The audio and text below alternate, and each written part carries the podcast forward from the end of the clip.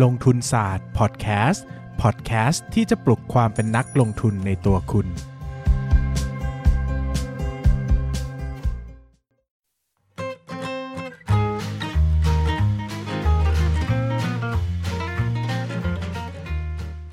สวัสดีครับ ท่านผู้ฟังลงทุนศาสตร์พอดแคสต์ทุกคน วันนี้ผมมีช่วงพักชมสิ่งที่น่าสนใจมาเล่าให้ทุกคนฟัง ตอนนี้ลงทุนศาสตร์เปิด pre-order หนังสือหุ้นเล่มใหม่นะครับ ชื่อว่า Stock Lecture ลงทุนหุ้นได้ในเล่มเดียว เป็นหนังสือสอนลงทุนหุ้นเล่มแรกในชีวิตของลงทุนศาสตร์นะครับ ความหนา 460 หน้า กันกรองมาจากประสบการณ์การลงทุนเกือบ 10 ปีของผมนะครับ คอนเซปต์คืออ่านเล่มนี้เล่มเดียวจบ รู้เรื่องลงทุนได้นะครับ มีเนื้อหาอัดแน่นแล้วก็คัดมาเฉพาะแต่สิ่งที่สำคัญและจำเป็นต่อการลงทุนเท่านั้นนะครับหนังสือสามารถพรีออเดอร์นะครับได้ที่ 13357 .co นะครับหรือว่า 13357 .co เป็นเว็บไซต์กดเข้าไปสั่งซื้อได้โดยตรงเลยนะครับหรือเข้าที่เว็บไซต์ 13357 Publishing นะครับเป็นเพจสำนักพิมพ์นะก็เข้าไปดูที่โพสต์ปักหมุดด้านบนนะครับหรือว่าจะเข้าไปที่หน้าเพจของลงทุนศาสตร์เองก็ได้นะครับตรง cover photo ด้านบนนะครับจะมีรายละเอียดอยู่นะครับ pre-order ตอนนี้มีความพิเศษอย่างไรบ้างนะครับปกอ่อนราคา 500 บาท ปกแข็งราคา 600 บาท จะส่งฟรีครับ หนังสือเป็น Limited Edition ที่หน้าปกนะครับ พิมพ์มาเฉพาะ pre-order เท่านั้นไม่มีอีกแล้วนะครับ ได้โปสการ์ดพร้อมลายเซ็น และที่พิเศษที่สุดนะครับ คือจะได้เข้าชมวิดีโอ สอนวิเคราะห์หุ้น และจัด portfolio ความยาวไม่ต่ำกว่า 1 ชั่วโมงนะครับที่เป็นความรู้ต่อยอดมาจากเนื้อหาในหนังสือเล่มนี้ฟรีนะครับมูลค่า 500 บาท ได้ฟรีกันทุกคนที่สั่งซื้อหนังสือเลยนะครับดังนั้นใครสนใจอยากจะได้ความรู้ด้านการลงทุนไปใช้ในตลาดหุ้น ใครลงทุนมาแล้วยังงงยังสับสน อยากได้การจัดเรียงความรู้ที่เป็นระบบ หรือว่าใครอยากจะสนับสนุนลงทุนศาสตร์นะครับก็สามารถเข้าไปพรีออเดอร์หนังสือเล่มนี้ได้เลย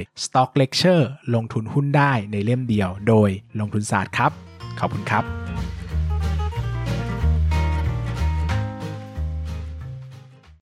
สวัสดีครับ ยินดีต้อนรับเข้าสู่รายการลงทุนศาสตร์พอดแคสต์รายการที่ชวนทุกคนมาพัฒนาความรู้ด้านการเงินและการลงทุนไปด้วยกัน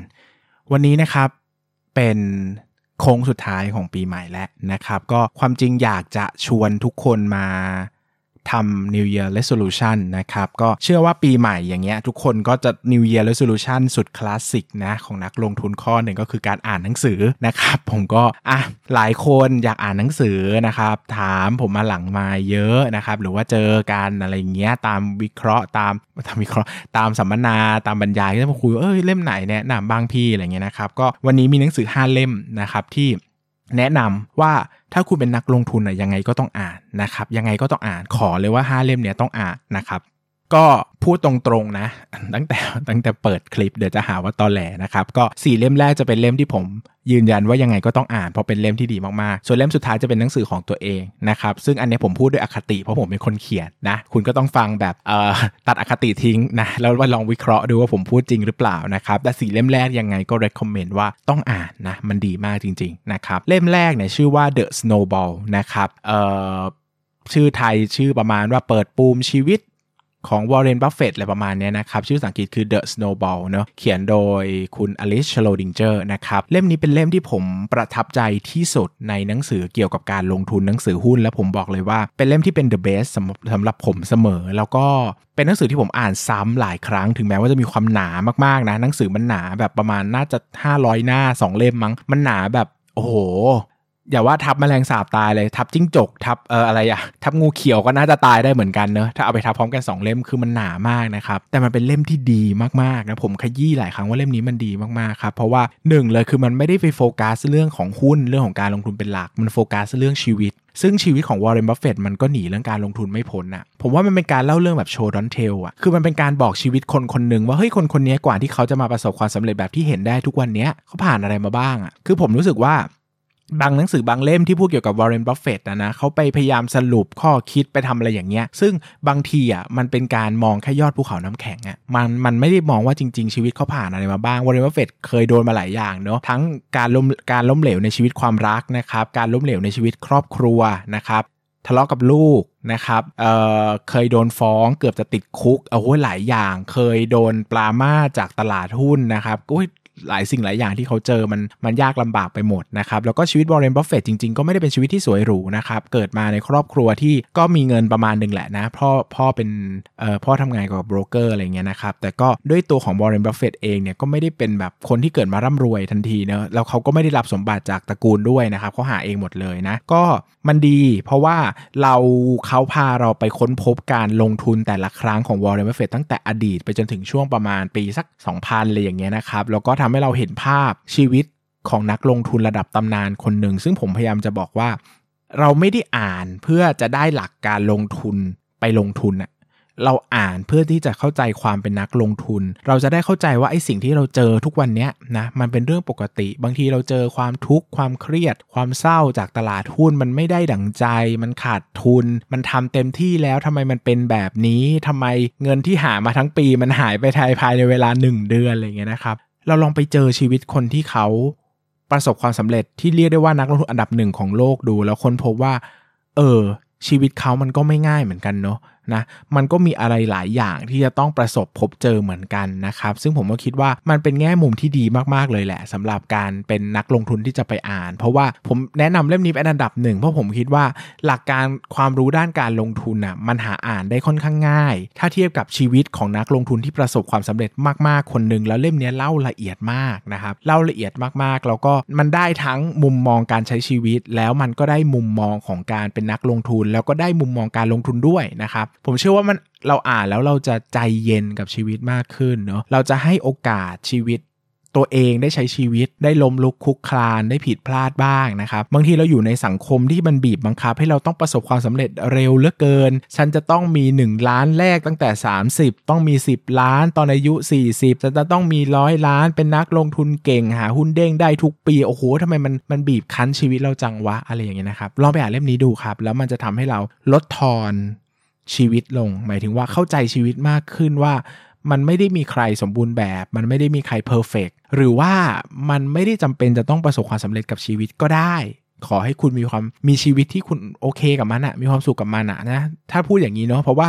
จริงๆวอร์เรนบัฟเฟตเองเขาก็ไม่ได้ประสบความสำเร็จทุกด้านในชีวิตเนาะเขาประสบความสำเร็จอย่างมากในมุมมองของการลงทุนหรือว่าการเงินนะ แต่ในมุมมองของครอบครัวผมคิดว่าเขาค่อนข้างจะ ไม่ประสบความสำเร็จแหละ เพราะว่าเขาต้องเลิกกับภรรยาเนาะต้องมีปัญหากับลูกมีอะไรหลาย ๆ สิ่งหลาย ๆ อย่างที่ผมคิดว่ามันไม่ได้สวยงามเลยสำหรับชีวิตมนุษย์หนึ่งคนนะครับ ดังนั้นมันขึ้นอยู่กับการนิยามชีวิตของเราแหละว่าเราอยากมีชีวิตแบบไหนเนาะซึ่งเล่มนี้ดีมาก ๆ ช่วยเชฟความคิดช่วยผ่อนเกียร์ให้เราเข้าใจโลกมากขึ้นนะครับ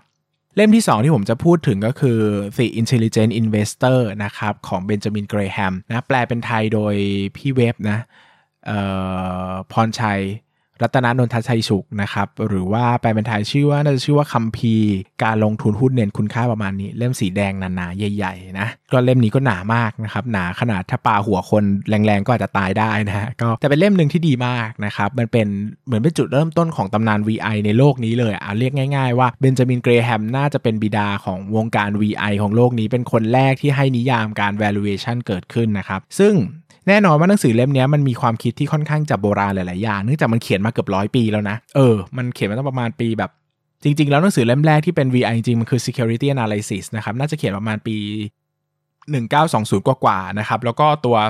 The Intelligent Investor เนี่ยมันเขียนมาเหมือนให้คนทั่วไปอ่านนะครับก็ออกมาตามมาภายหลัง แต่ถ้าเอาหลักการแนวคิดจริงๆเนี่ยมันเกิดเป็นร้อยปีแล้วนะครับดังนั้นเนี่ยเราก็ต้องเข้าใจว่าอะไรที่เกิดมาเป็นร้อยปีแล้ว มันก็ต้องมีการเปลี่ยนแปลงหลายๆอย่างเนอะเหมือนเหมือนกับยาทุกวันเนี้ยเราก็แบบมันยามันก็พัฒนามาไกลมากแล้วนะครับยาการรักษาหรือเครื่องยนต์ยานยนต์เลยเนี่ยทุกสิ่งทุกอย่างในโลกมันก็เปลี่ยนแปลงเนอะรวมไปถึงทฤษฎีการลงทุนหลาย ๆ อย่างด้วยนะครับแต่ในเล่มนี้ก็ยังมีหลักการพื้นฐานบางอย่าง ที่ผมคิดว่ามัน forever true อะ เออมันเป็นความจริงชั่วนิรันดร์นะครับไม่ว่าจะเป็นเรื่องของ Mr. Market นะหรือว่านายตลาดที่เป็น concept ที่เป็น big concept ที่ VI ทุกคนน่าจะรู้จักนะครับหรือว่าจะเป็นเรื่องของส่วนเผื่อของความปลอดภัย margin of safety นะครับอันนี้ก็เป็นเรื่องที่หนังสือเล่มนี้พูด แล้วก็เป็น forever ก็คือถูกใช้มาจนถึงปัจจุบันนะครับหรือว่าเราจะไปพูดถึงเรื่องของการ valuation นะครับการซื้อหุ้นที่ต่ำกว่ามูลค่าเนาะจริงๆเราเล่มนี้มันสอนวิธีการประเมินมูลค่าแบบ net net asset value นะครับซึ่งผมก็จะบอกว่าเป็นวิธีการที่ใช้ได้ยากในปัจจุบันเนอะเพราะว่าตลาดฉลาดมากแล้วนะครับ แล้วก็ไม่มีใครมาซื้อหุ้นที่ราคาต่ำแบกกระดินแบบนั้นให้เราเห็นได้บ่อยๆนะครับเพียงแต่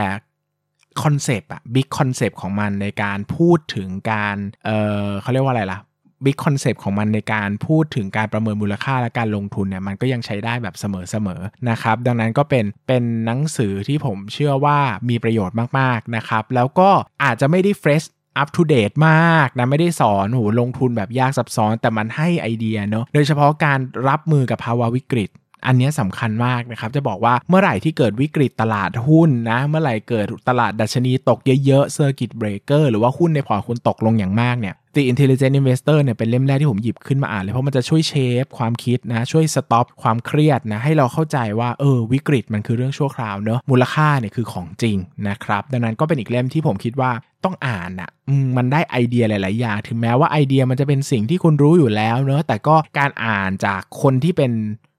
original content อะนะ original writer ผมคิดว่ามันให้ความทรงพลังบางอย่างที่ที่ที่ที่การสรุปหรือว่าการอ่านจากหนังสือเล่มอื่นอาจจะให้เราไม่ได้นะครับ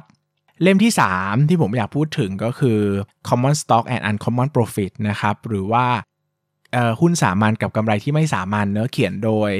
ฟิลิปฟิชเชอร์นะครับ แปลโดยดร.นิเวศน์ เหมวชิรวรากรนะครับ ก็เป็นหนังสือตำนานอีกเล่มหนึ่งเนอะถ้าเราพูดว่าเบนจามินเกรแฮมเป็นบิดาของหุ้น value นะครับ ตัวของฟิลิปฟิชเชอร์ก็จะเป็นบิดาของ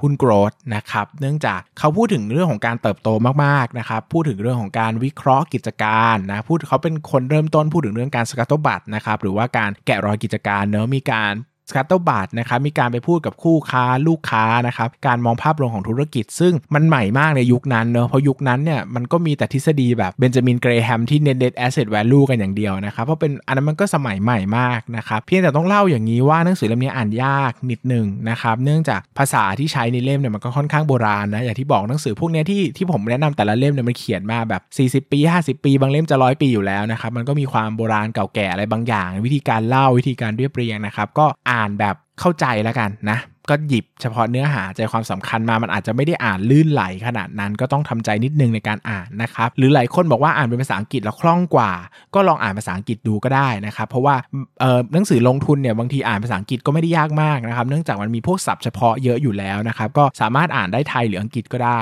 นะครับก็ลองดูนะครับ เล่มต่อไปที่ผมจะพูดถึงนะครับก็คือเล่มที่ 4 นะ ก็คือเรื่องของ One Up on Wall Street หรือเหนือกว่า Wall Street นะครับเขียนโดยปีเตอร์ลินช์นะครับกับกับกับอีกคนหนึ่งนะครับ ซึ่งผมจำชื่อไม่ได้นะครับ ผมจะไม่พูดเดี๋ยวผมพูดผิดนะครับ ก็ปีเตอร์ลินช์เนี่ยเป็นเป็นนักลงทุนมือฉมังมากๆนะครับที่ลงทุนได้ผลตอบแทนผลตอบแทนระดับสูงต่อเนื่องยาวนานนะครับแล้วก็ล้างมือในอ่างทองคำในช่วงที่ ก่อนจะเกิดวิกฤตพอดีก็เลยทำให้ผลงานที่ทำไว้ได้เนี่ยมันสูงลิบลิ่วนะครับหาใครเทียบเทียมได้ยากนะครับเป็นนักลงทุนอันดับต้นๆของโลกใบนี้นะครับก็ เป็นหนังสืออีกเล่มหนึ่งที่นำมาซึ่งทฤษฎีการลงทุนหลาย ๆ อย่างนะครับ เช่น เรื่องของหุ้น 6 แบบของปีเตอร์ลินช์นะครับหรือว่าเรื่องของ PEG นะครับที่เราก็เหมือนจะได้เจอครั้งแรกในหนังสือเล่มนี้นะครับปีเตอร์ลินช์เนี่ยเป็นคนที่ถ้าเทียบหนังสือ 4 เล่มที่ผมพูดมานะครับไม่ว่าจะเป็นเอ่อ The Snowball นะครับหรือ The Intelligent Investor Common Stock and Uncommon Profit นะครับหรือว่าตัวของ One Up on Wall Street เนี่ยสี่เล่มเนี่ยเล่มที่อ่านง่ายที่สุดคือ One Up One Up on Wall Street แล้วก็เป็นหนังสือที่น่าจะได้ประโยชน์สูงที่สุดด้วย เพราะว่ามันมีความ up to date ที่สุดเออมันมีความใกล้เคียงกับบริบทปัจจุบันเยอะนะครับด้วยความที่ปีเตอร์ลินช์เขาเป็นคนที่ลงทุนแบบค่อนข้างจะ aggressive นะครับแล้วก็เป็นคนที่ลงทุนแบบแนว growth เป็นหลัก ซึ่งตลาดปัจจุบันมันเน้นมันมันพูดถึงการ growth มากกว่า value เนอะถ้าพูดกันตรงๆนะครับดังนั้นเล่มนี้เนี่ยผมคิดว่าอ่านแล้วมันจะไป shape ไอเดีย หรือว่าให้ไอเดียอะไรหลาย ๆ อย่างได้นะครับแต่ ผมคิดว่าเราต้องศึกษาทุก aspect อะหมายถึงว่าก็ต้องมองในมุมที่เป็น conservative ด้วย แล้วก็มองในมุมมองของ aggressive ด้วยเพื่อที่จะได้หาสัดส่วนที่เหมาะสมสำหรับตัวเองอะนะครับ แล้วก็ผมเชื่อมั่นว่าหนังสือ 4 เล่มนี้เป็นหนังสือระดับตำนานที่คุณควรจะต้องอ่าน เพราะว่ามันดีมากๆนะครับ หมายถึงว่าคุณอาจจะบอกว่าเฮ้ยคุณ ไม่อยากจะอ่านหนังสือการลงทุนเยอะอะไรอย่างเงี้ยรู้สึกว่าเอ้ยประสบการณ์ในตลาดหุ้นสำคัญกว่าผมก็ไม่เถียงนะนักลงทุนเก่งๆที่ผมรู้จักหลายคนอ่านหนังสือไม่ถึง 10 เล่มด้วยซ้ำแต่ก็เขาอ่านเฉพาะเล่มที่เป็นตำนานไงซึ่งสี่เล่มเนี้ยตำนานมากนะครับก็แนะนำว่าอยากจะให้ลองไปอ่านดูกันนะครับเล่มสุดท้ายนะสี่บวกหนึ่งบอกแล้วว่า 4 อันเนี่ยเป็นเป็น content ของคนอื่นนะครับส่วนบวกหนึ่งอันนี้ก็เป็นของตัวเองนะครับซึ่งก็เอ่อฟังอย่างฟังอย่าง พินิจพิเคราะห์ ใช้วิจารณญาณในการรับชมนะครับ ก็หนังสือ Stock Lecture ของผมเนอะอันนี้ก็พูดตามตรงนะครับว่าผมอยู่ในตลาดหุ้นมาเกือบ 10 ปีแล้วแหละนะครับตีกลมๆ แล้วก็เป็นอินฟลูเอนเซอร์ด้านการลงทุนมานานนะครับรวมไปถึงว่าคนรอบๆตัวผมเนะพอรู้ว่าผมลงทุนเนี่ยก็จะมาถามเยอะนะครับ เรื่องหนังสือหุ้นนู่นนี่นั่นนะครับ จริงๆเนี่ยผมก็จะแนะนำหนังสือหุ้นหลายเล่มสำหรับมือใหม่นะครับสำหรับมือใหม่เนื้อหลายคนที่ติดตามก็จะรู้ว่าผมแนะนำเล่มไหนนะครับเพียงแต่ผมก็จะพูดเสมอว่าในหลาย ๆ เล่มที่ผมแนะนำไปอะมันก็จะมีความคิดแนวคิดอะไรบางอย่างที่มันไม่ตรงกับผมนะโดยเฉพาะเรื่องวิธีการประเมินมูลค่าหุ้นนะครับหรือว่าวิธีการวิเคราะห์ธุรกิจ วิธีการเลือกหุ้นอะไรบางอย่างที่มันจะไม่ตรงกันนะครับผมก็จะรู้สึกแบบตะขิดตะขวงใจตลอดเวลาที่ต้องแนะนำเล่มของคนอื่นเนอะเพราะว่าบางทีเนี่ยเรารู้สึกว่าเอ้ยประเด็นตรงเนี้ยเราไม่ค่อยเห็นด้วย แต่เราจะตามไปบอกเขา ก็คือเราจะบอกไปแนะนำไปแล้วก็บอกไปเลยมันก็แปลก หรือว่าจะรอให้เขาอ่านจบเขาคงไม่กลับมาถามเราแล้วว่าเราเห็นด้วยกับประเด็นนี้หรือเปล่าอะไรเงี้ยนะครับมันก็เลยเป็นที่มาว่าจริงๆผมก็เลยอยากจะเขียนหนังสือสักเล่มหนึ่งที่เอาไว้แนะนำมือใหม่ถึงปานกลางเนะ beginner to intermediate นะครับในการลงทุนในตลาดหุ้นให้มันเห็นภาพให้ครบที่สุดใน 1 เล่มนะครับแล้วก็ที่สำคัญเนี่ยท้ายเล่มเนี่ยมีดัชนีหุ้นด้วยนะครับคือผมก็รู้สึกว่าการจะลงทุนเนี่ยมันจะต้องรู้จักหุ้นด้วยนะคุณต้องอ่านหุ้นทั้งตลาด ผมก็จะแนะนำทุกคนตลอดเนาะแต่เวลาเราแนะนำให้อ่านหุ้นทั้งตลาดเนี่ยคนทั่วไปเขาก็ต้องไปกดไอ้ตรงข้อมูลสารสนเทศบริษัทจดทะเบียนแล้วก็อ่านทีละหุ้น ซึ่งคนทั่วไปเขาก็จะไม่มีแรงพยายามจะทำขนาดนั้นนะครับผมก็เลยทำให้ทั้งหมดเลยนะครับอยู่ข้างหลังเพื่อที่คุณจะได้อ่านหุ้นทั้งตลาด โดยที่คุณไม่ต้องไปนั่งกดหาทีละหน้าทีละหน้าเนอะเพื่อที่จะย่อยเวลา แล้วก็ย่อยย่อยความพยายามของคุณลงให้คุณทำงานได้ง่ายขึ้นนะครับอันนี้ก็เป็นความตั้งใจที่อยากจะแนะนำหนังสือเล่มแรกให้นะครับก็ ก็เต็มที่ที่สุดกับหนังสือเล่มนี้นะเพราะบอกกับตัวเองว่า ถ้าพูดถึงหนังสือสอนการลงทุนหุ้นแบบแบบนี้นะ หมายถึงว่าคอนเซปต์เริ่มต้นลงทุนหุ้นได้ในเล่มเดียวเนี่ยก็คงไม่มีเล่มอื่นแล้วแหละ ก็คงทำมาเล่มเดียวจบ แล้วก็อาจจะมีการอนาคตถ้ามีการปรับปรุงเปลี่ยนแปลงข้อมูลภายในก็อาจจะมีบ้าง แต่คงไม่เขียนเล่มอื่นมา เข้าใจปะคือคงไม่มีแบบ ลงทุนหุ้นหนึ่งลงทุนหุ้นสองอะไรคงไม่มีแล้วก็คือจะเจาะไปเรื่องอื่นเลย เช่นไปเจาะเรื่องงบเรื่องบริษัทเรื่องของ valuation แต่คงไม่ได้กลับมาปูพื้นฐานใหม่แล้วเหมือน money lecture เนอะผมก็เขียนเล่มเดียวแล้วก็จบเลย หมายถึงว่าถ้าพูดถึงการวางแผนการเงินก็เล่มนี้เล่มเดียวจบ ก็คงไม่ได้กลับมาย้อนมาแตะมาอะไรอีกแล้วอะไรเงี้ยนะครับก็ก็แนะนำว่า อยากให้อ่านนะครับอยากให้อ่านอยากให้ลองดูว่าเออความจริงไม่ว่าจะเป็นมือเก่าหรือมือใหม่เนอะก็ลองซื้อไปอ่านแล้วก็บางทีมือเก่าเนอะก็จะได้เห็นภาพรวมคอนเซปต์ไอเดียทั้งหมดของการลงทุนนะผมว่าก็มีประโยชน์นะครับก็ลองซื้อไปอ่านกันได้นะครับก็พรีออเดอร์นะครับจนถึงวันที่ 31 ธันวาคมนี้นะครับแล้วก็ถ้า ซื้อตอนพรีออเดอร์เนี่ยจะได้สิทธิ์ในการดูคลิปวิดีโอสอนลงทุนฟรี 1 ชั่วโมงนะครับมูลค่า 500 บาท เฉพาะรอบพรีออเดอร์เท่านั้นนะครับถ้ามาซื้อทีหลังหมดรอบพรีออเดอร์ไปแล้ว เราไม่มีให้แล้วนะนะครับก็คือเราจะวางขายตามร้านหนังสือทั่วไปนี่แหละ แต่ตอนนั้นก็คือคลิปเนี่ยจะขออนุญาตลบนะครับเพื่อให้เป็นสิทธิพิเศษสำหรับคนพรีออเดอร์เท่านั้นนะครับดังนั้นยังไงใครสนใจก็รีบตัดสินใจนะครับเพราะว่าเหลือเวลาอีก5วันสุดท้ายแล้ว ก็อยากจะชักชวนทุกคนให้มามามาพรีออเดอร์หนังสือเล่มนี้กันก็ ก็มุมมองคนเขียนมันก็คือที่สุดถึงที่สุดแล้วอะเราให้สุดๆ เราให้เต็มที่นะครับ ดังนั้นเนี่ยก็หวังว่าคนอ่านก็จะได้อะไรจริง ๆ แหละ เพราะว่าผมก็คิดว่าผมก็น่าจะประสบการณ์การทำลงทุนศาสตร์มาเกือบ10 ปีเนี่ยมันดีที่สุดได้เบอร์นี้นะครับก็ใส่ให้ถึงที่สุดแล้วนะครับก็หวังว่าทุกคนจะได้อะไรกลับไปจากการอ่านหนังสือเล่มนี้จริงๆเนาะนะถ้ามองมองในการลงทุนผมว่ามันโอเวอร์แวลแบบเขาเรียกว่าอะไรล่ะมัน undervalue อะราคามัน5 500 บาทมันได้อะไรเยอะเนาะแล้วมันก็ได้คุ้มอะเอาง่ายๆว่ามันก็เหมือนผมไปเปิดคอร์สสอนหุ้นอะ แต่ถ้าไปเปิดคอร์สสอนหุ้นมัน 5,000นะ2วันถูกปะแต่เล่มนี้500 เอาไปเลย แล้วก็อ่านกี่ครั้งก็ได้นะครับ สรุปให้เรียบเรียงอ่านง่ายด้วยนะครับ ก็ก็อยากจะฝากให้ทุกคนลองไปพรีออเดอร์กันนะครับสำหรับวันนี้ก็ขอบคุณทุกคนมากนะครับ แล้วก็ขอบคุณทุกคนด้วยนะครับสำหรับใครที่พรีออเดอร์เข้ามาแล้วทุกการสนับสนุนนะครับผม appreciate มากนะครับแล้วก็ดีใจมากๆในนักเขียนในฐานะนักเขียนคนนึงเนอะก็ที่มีคนสนับสนุนมากมายขนาดนี้นะครับก็อยากจะชวนทุกคนจริงๆเนอะนะครับก็ ออกหนังสือไม่บ่อยนะหนังสือลงทุนน่าจะออกได้แค่ปีละเล่มนะครับก็ก็ฝากฝากอุดหนุนกันด้วยละกันสำหรับหนังสือเล่มนี้นะครับ Stock Lecture ลงทุนหุ้นได้ในเล่มเดียวสำหรับวันนี้ขอบคุณทุกคนมากครับ สวัสดีครับ อย่าลืมกดติดตามลงทุนศาสตร์ในช่องทาง podcast player ที่คุณใช้ แล้วกลับมาปลุกความเป็นนักลงทุนกันใหม่ในลงทุนศาสตร์พอดแคสต์